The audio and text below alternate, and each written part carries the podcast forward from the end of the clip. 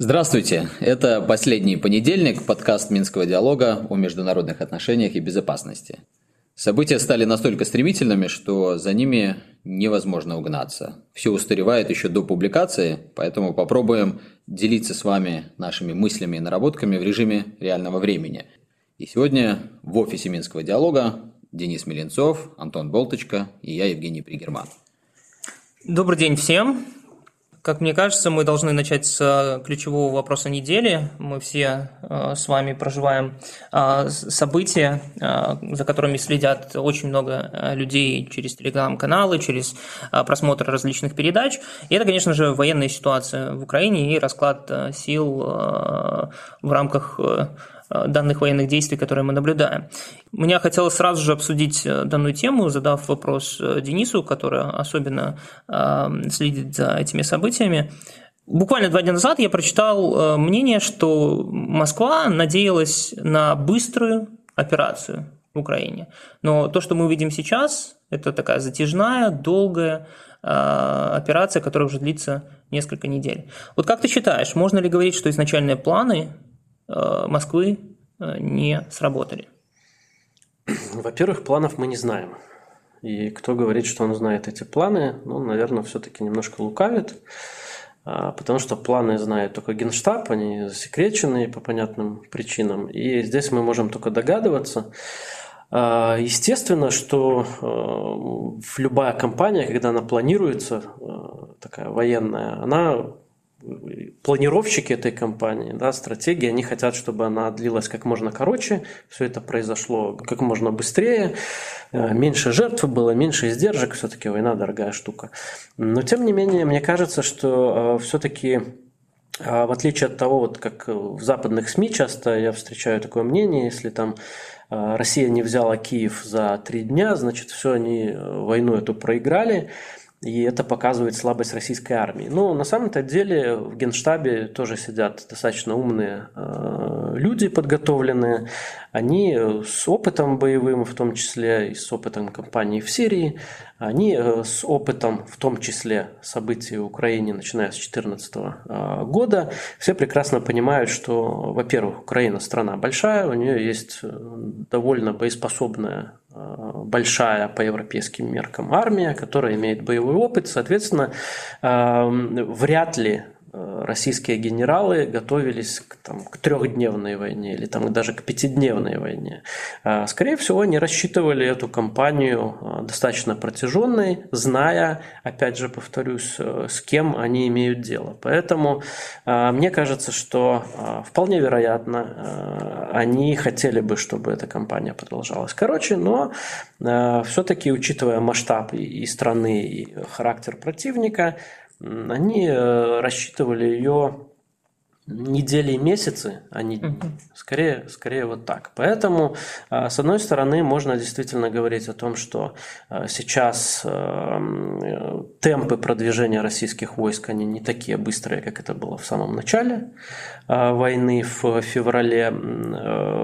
Украинцы сопротивляются достаточно ожесточенно.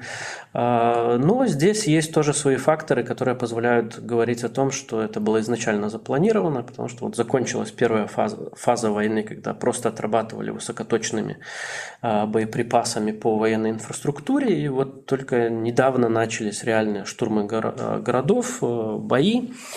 А, то есть такая началась вторая фаза этой войны, а, россияне, с одной стороны, должны вынуждены стягивать больше ресурс, потому что протяженность фронтов, если мы возьмем совокупно, она более, больше тысячи километров. Это просто гигантский фронт.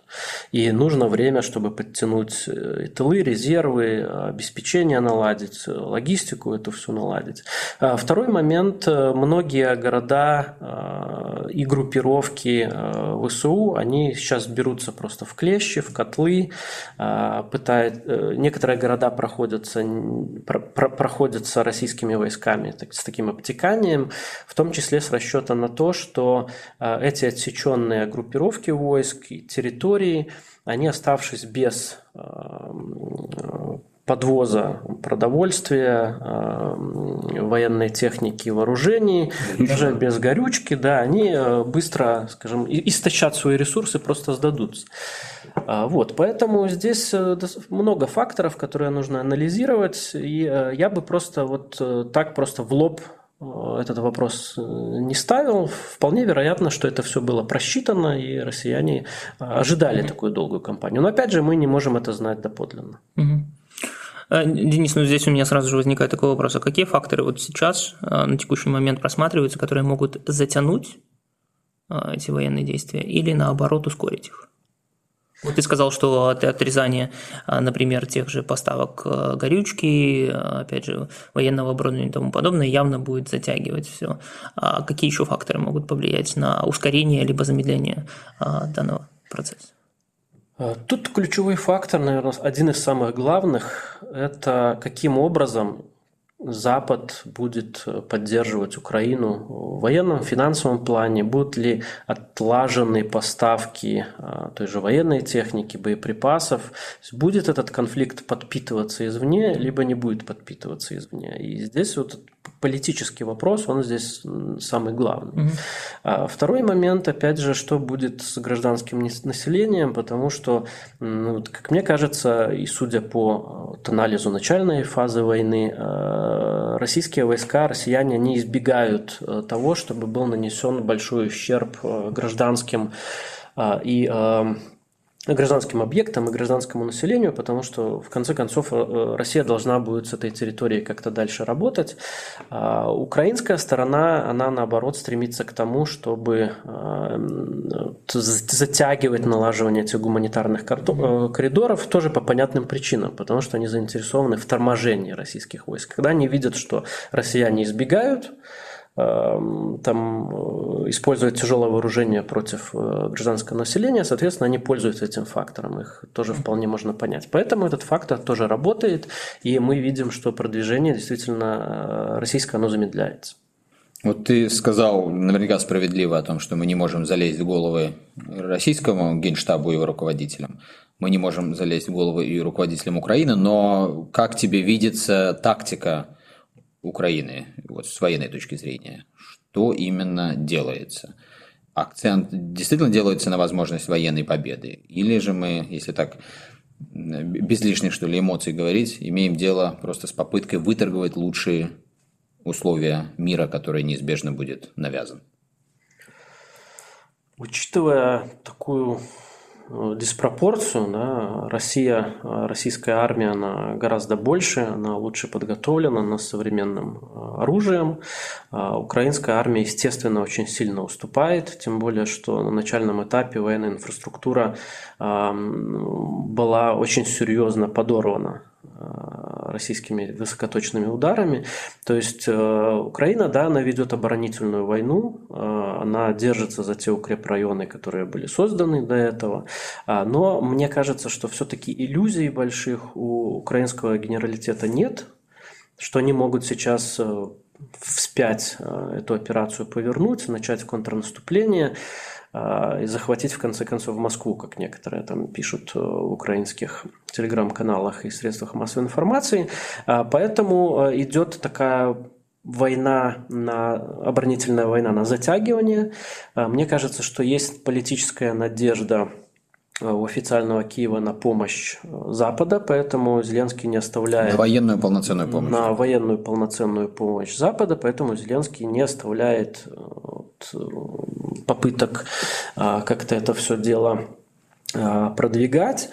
Опять же, есть надежда, что мировое общественное мнение окажет давление на западных лидеров, видя эту всю ужасную картинку с, мест а, и что ситуация может переломить, переломиться вот через втягивание интернационализацию этого конфликта, когда к нему подключится Запад, какие-то другие а, страны. Вот, поэтому и в том числе затягивание переговоров, а, затягивание эвакуации мирных жителей, но вот все ставит э, вот эту вот главную задачу выторговать время и, может быть, истощить Россию западными санкциями. Тоже есть такая надежда, mm-hmm. на ее часто встречается. Здесь у меня логический вопрос, Денис. Если часто в последнее время говорят о том, что Украина требует установить бесполетную зону над своей территорией. Считаешь ли ты, что это вообще возможно, чтобы такая зона была установлена, и к чему это может привести? Как ты уже сказал, это втягивание интернационального сообщества и так далее. То есть это один из способов. Да, Украина хотела бы, чтобы НАТО подключилась, конечно. Uh-huh. И вот создание этой бесполетной зоны – это один из инструментов, как НАТО может подключиться. Но э, теоретически НАТО, конечно, может эту бесполетную зону создать, но она будет означать то, что э, государства НАТО, они вступают в прямой конфликт с Российской Федерацией, потому что эта бесполетная зона означает, что средствами ПВО, средствами противоракетной обороны будут сбиваться российские э, военные летающие объекты, да, самолеты, ракеты и так далее. То есть это прямое, прямое столкновение. Естественно, что в НАТО этого не хотят, э, могут быть какие-то провокации, которые этому будут содействовать, но это отдельная история. Вот Россия уже заявила, что считает многие страны Запада в состоянии войны с собой после того, как были введены экономические санкции, которые на Западе многие называли ядерными. Вот, Антон, как ты видишь, насколько эти санкции загоняют российскую экономику в каменный век? Или же, как многие оптимисты в России говорят, удастся достаточно безболезненно использовать этот санкционный прессинг для того, чтобы возродить Россию? Ну, если э, отвечать на это очень э, кратко, э, то можно сказать, э, что нет. Э, санкции, которые были введены и, возможно, еще будут введены против российской экономики, они не загонят э, ее в каменный век по нескольким причинам. Но перед тем, как их назвать, стоит отметить, что я посмотрел последние публикации различных экономистов, как западных, так и нашего региона, и несмотря на то, что есть достаточно серьезные прогнозы по падению ВВП а, России на там, 30-40%, это частные, очень редкие случаи. В основном такой консенсус прогноз он где-то проходит по линии от 7 до 13% ВВП. Ну, то есть Центробанк России 20 вроде бы назвал. Э, я вот э, сейчас точно не скажу, какую цифру назвал Центробанк, э, конкретно из просмотренных мной прогнозов, но вот большинство все-таки сходится на а, нет, 20, диапазоне. Я путаю, 20 да, инфляция, скорее всего. инфляция. Скорее всего, да. да. А, и поэтому это говорит о чем? Это говорит о том, что российская экономика не опустится до каменного века, это будет серьезное сокращение российской экономики, но, опять же, оно будет не разрушительное. Но, опять же, это в рамках одного года. Что будет дальше, это сложно сказать, но, тем не менее, дальнейшие прогнозы на среднесрочную перспективу, они а, не такими даже ужасающие, как некоторые говорят. Поэтому ответ нет, если отвечать очень кратко. Гонку к этому вопросу. Насколько санкции могут повлиять на политику России? Вот, э, о чем надеются и в Вашингтоне, и в Брюсселе. Э, готова Россия остановить войну из-за санкций? Ну вот это вопрос, который часто возникает, э, насколько санкции эффективны с точки зрения влияния на проводимую теми или иными режимами, против которых эти санкции введены, а, политики. Но э, то, что мы видим из теоретической и в том числе практической литературы, которая анализирует различные кейсы, к сожалению, а, санкции а, – это не самое эффективное оружие против недругов, и они работают только в одном э, из трех случаев. И то во многих этих случаях есть какие-то особенные, какие-то особенности, которых нет сейчас. Но тем не менее, Э, если отвечать более конкретно, то пока не видно того четкого механизма, как с помощью этих санкций можно достигнуть того политического результата, который э, подразумевается под введением этих санкций. По моему мнению, здесь санкции вводятся по той причине, по которой э, ты ту причину, которую ты назвал. То есть Европейский Союз, как и западные, блок западных стран, он не может напрямую участвовать в военной, военных действиях, поэтому это один из способов э, воздействия на страну-агрессора, то есть Россию. Из того, что я слышу, из того, что в Брюсселе, это вот как раз-таки действительно эта логика, которую ты, Антон, сказал, и она подстегивает как бы еще к большей агрессивности. Потому что вот мы не можем ответить э, военными методами, ну, поэтому мы сейчас попытаемся стереть дотла вас экономическими. Но это, к сожалению, не первый раз звучит, и точно так же, к сожалению, мы видим, что обычно это приводит к незаявленным интересам, а каким-то таким потусторонним и сопутствующим, совершенно непрогнозируемым вещам, угу. которые всех потом сводят к худшему. Совершенно верно. И вот на этом э, всем фоне я еще хотел одну тему обсудить э, в рамках нашей сегодняшней э, встречи. Это волнующее, думаю, каждого э, из нас э, это потенциальное участие Беларуси в, в этой войне. И вот у меня э, вопрос к вам двоим. Как вы оцениваете реальность, возможность, вероятность такого сценария в ближайшее время? То есть мы имеем в виду возможность подключения непосредственно вооруженных Беларуси, сил Беларуси к, к, к тем вот да, военным действиям, которые идут на территории Украины. Я думаю, что пока эта вероятность э, все же ниже, чем выше, да, то есть она пока, конечно же, теоретически и гипотетически просматривается, и более того, мы видим изъявление о том, что вот скажем, может быть такой момент, когда подключение произойдет. Но также совершенно очевидно, что официально Минск всеми возможными остающимися силами пытается от этого уйти. Э, многие классифицируют то, что белорусская территория задействована российскими войсками в этой операции уже как соучастие в агрессии, поэтому мы, естественно, получили уже и санкции, и, в общем, все больше каких-то голосов раздается в международном сообществе, чтобы Э, призвать к ответу юридическими методами. Конечно, не до конца понятно, что это означает и как это может выглядеть в международных отношениях, которые по природе анархичны и в которых нет высшей инстанции. Ответственность наступает только в случае, если кто-то получает ошеломляющее поражение, и тогда уже победитель навязывает свою волю. Здесь, э, по крайней мере, пока, судя по всему, мы имеем дело с конфликтом другой природы, хотя и риски существуют, что он может разрастись. Так вот, пока, конечно, очевидно, что Беларусь опирается всячески для того, чтобы этого не произошло, но э, мы понимаем, что вопрос даже, может быть, не столько конкретно, там, скажем, потенциальной какой-то атаки на территорию Беларуси, которая может привести к ответным действиям, но и к тому, что ну, вот есть понятие э, поля для маневра или, если хотите, физики в международных отношениях. Если кого-то очень долго загонять в угол, то он, этот кто-то в этом углу будет и будет принимать свои решения, исходя из такой угловой ситуации. Вот, к сожалению, во многом мы здесь именно в этой ситуации оказались сегодня. Денис, как ты думаешь? Ну, тут есть таких, такой ряд настораживающих факторов. Например, э, белорусское посольство эвакуировалось из Киева, это очень внезапно, что э, в Украине многими проинтерпретировалось тоже как подготовка к э, вступлению в войну. Например, российское посольство также снялось резко перед началом боевых действий. Э, есть перебазирование э, и анонсированная часть белорусской армии к э, белорусско-украинской границе, вот эти вот 10 батальонов тактических групп, которые пошли на усиление, плюс учения возле Бреста, плюс есть такая, можно сказать, объективная логика